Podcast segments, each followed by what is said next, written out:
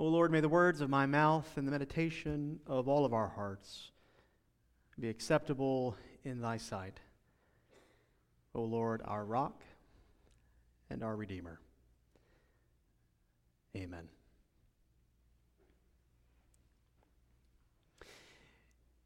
If you were paying attention to the bulletin this morning, you might have noticed that today is a church holiday, one of the church festival days.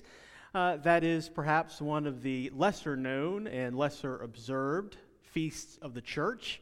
But today is Trinity Sunday, a day in which the reading and uh, lectionary invites us to reflect on that very easily and understandable topic, the Trinity. It makes a little sense if you think about these past three weeks, uh, including today, eh, of what we've been focusing on. Uh, two weeks ago, we celebrated Ascension, which is the reminder that after 40 days of appearing before the crowds, Jesus, having resurrected, been resurrected, ascends to his Father.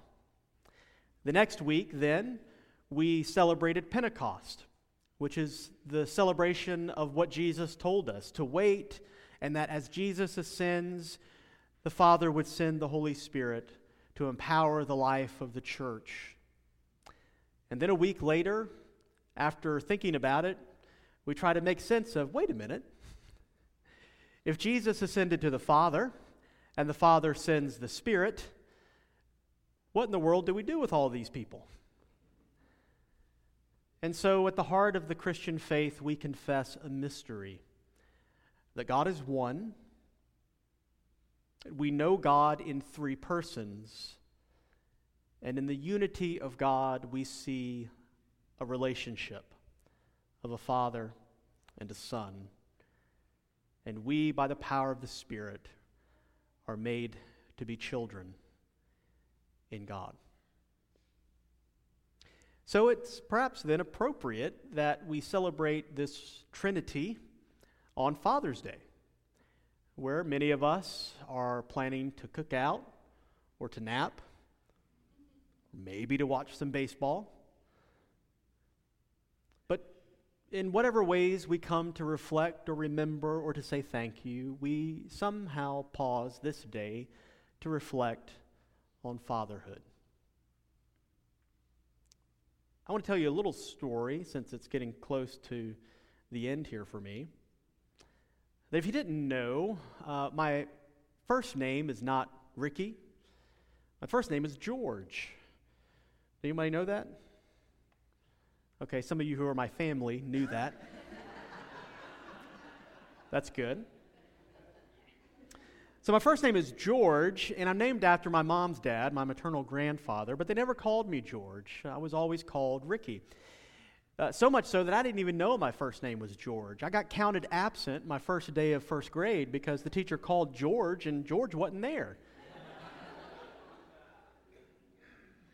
no, I've always been called Ricky. My middle name is Richard. I'm named after my dad, Richard. Of course, he didn't even go by Richard, he goes by Richie. It's getting more complicated all the day. Now, I was um, what they call a, um, a, a gift from God later in life.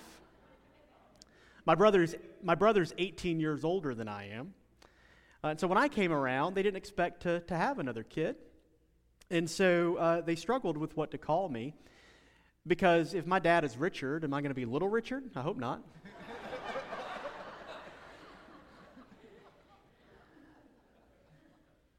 and so somehow they settled on the nickname Ricky.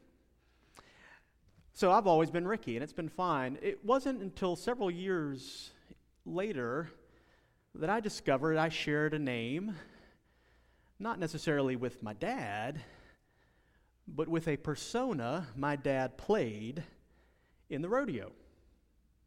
Here's a second thing you may not know about me my dad was a rodeo clown. I know. It's shocking to me, too. I have my dad's belt buckle from when he was in the rodeo. Uh, my dad was a rodeo uh, bull rider, bronco rider, uh, but he had his most fun as a rodeo clown. And uh, he was a good one. And uh, being a, a rodeo clown is a little bit challenging because it's not just about entertaining the crowd. That's the secondary part of why you clown, right? To give the, the rodeo uh, crowd a, a, good, a good laugh. The important thing about a rodeo clown is you are to protect the riders. When the bulls or bronco bucks you off, you are in a very vulnerable position. And it's the rodeo clown's responsibility to put themselves between you and the bull. It's a place of protection, of defense, of security, but you're also down in the ring with them. And so you know what it's like. Now, you can't really see it, but on this, uh, I won't tell you how old it is. It's old. On this old belt buckle is underneath, uh, in little stenciled letter, uh, the name Ricky. That's the name that my dad clowned under. Uh, so, uh, after nine years, some of you are finding out for the first time that your pastor's named for a rodeo clown. yeah, makes sense now, right? But names are important, right? The names that we go by, the names that we are called, both good and bad, give shape to our identity. In the gospel, Jesus reminds us that God has the name Father,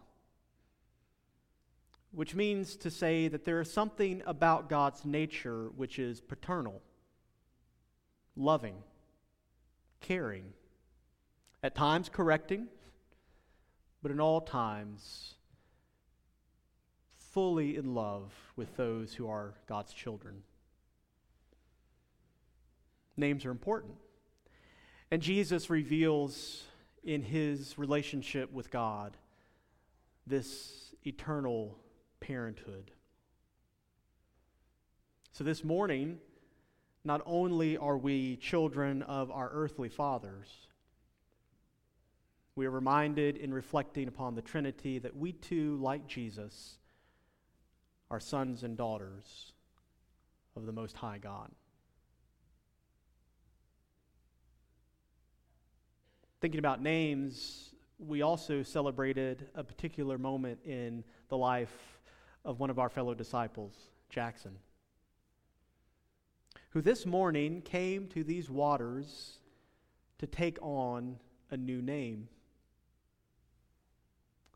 In baptism, it's not just a moment of, of saying what we believe or professing our faith or taking a step in discipleship. In this moment, somehow, in ways that we can't understand and I would struggle to be able to articulate, something happened to Jackson. Jackson got a new name. He becomes known now as the name Christian. He takes on the name of Jesus and that will forever be with him. He got a new name because in these waters we are reminded of what Jesus has done, is doing, and will do for each of us. Names are important. God our Father, Christ our brother these names that we call God and that we take on to ourselves define a relationship which is eternal. Now, I've got to talk about Mike a little bit. Mike has been a servant among servants. He has been a friend, a fellow pastor, uh, but he's also inspired me in so many ways. As I mentioned, when, fight, when Mike first came to us, um, he was still working part time at the Yellow Pages. And as I joked, there's no such thing as part time ministry work. And despite of being stretched thin and pulled in so many different places, Mike always had an attitude of availability, always said yes, always showed up always bore witness and always did so with a spirit of love and humility. And then when he got the invitation to move into ministry at the Methodist Children's Home, I saw another side of Mike that I knew was there because I had seen him uh, be such a good father to Hannah and to Ava Grace. But at the Children's Home, which, if you don't know, the Children's Home is uh, our denominational um, uh, place where we welcome in and care for children um, who are unable to stay with their families. Uh, I saw in him a father of many, uh, like Abram, who became Abraham. I saw Mike take on uh, a relationship to care for children, uh, to be present, and to be, uh, yet again, bearing witness to the love of God in Jesus Christ. And so Mike got a new name Chaplain, Pastor Mike, but I know in so many ways people look to him as a father. So, Mike, thank you. And I can't wait to see what God continues to do with and through you and your family. Names are important. Names define relationships. Names give us new identities. And so this morning, as we reflect on all that God has done in and through Jesus, I reflect on uh, that old rodeo clown. Because, like a rodeo clown, Jesus has come and is in the ring with us. Sometimes to remind us to watch out, sometimes to pick us up when we've been thrown down, sometimes to stand in front of the bulls so that we don't have to take the brunt. But in all things, to remind us to be joyful to have fun, that life is worth living. And dis- despite the challenges that may come, God most wants for the thing that God wants most for each of us is to know that He loves us. And that in Him we can have new names. We don't give up who we've been. Instead, we become who God has always wanted us to be sons and daughters, children of the Father, co heirs to life eternal, brothers and sisters with Jesus, family through the power of the Holy Spirit. So, for all you dads, thank you for all you moms who have been like fathers to those without, thank you. To those who have become fathers to children, thank you. And for those of you who have been witnesses to moments like this baptism, thank you for your promises to Jackson. And I'm going to check up on y'all and make sure that you do what you said for him.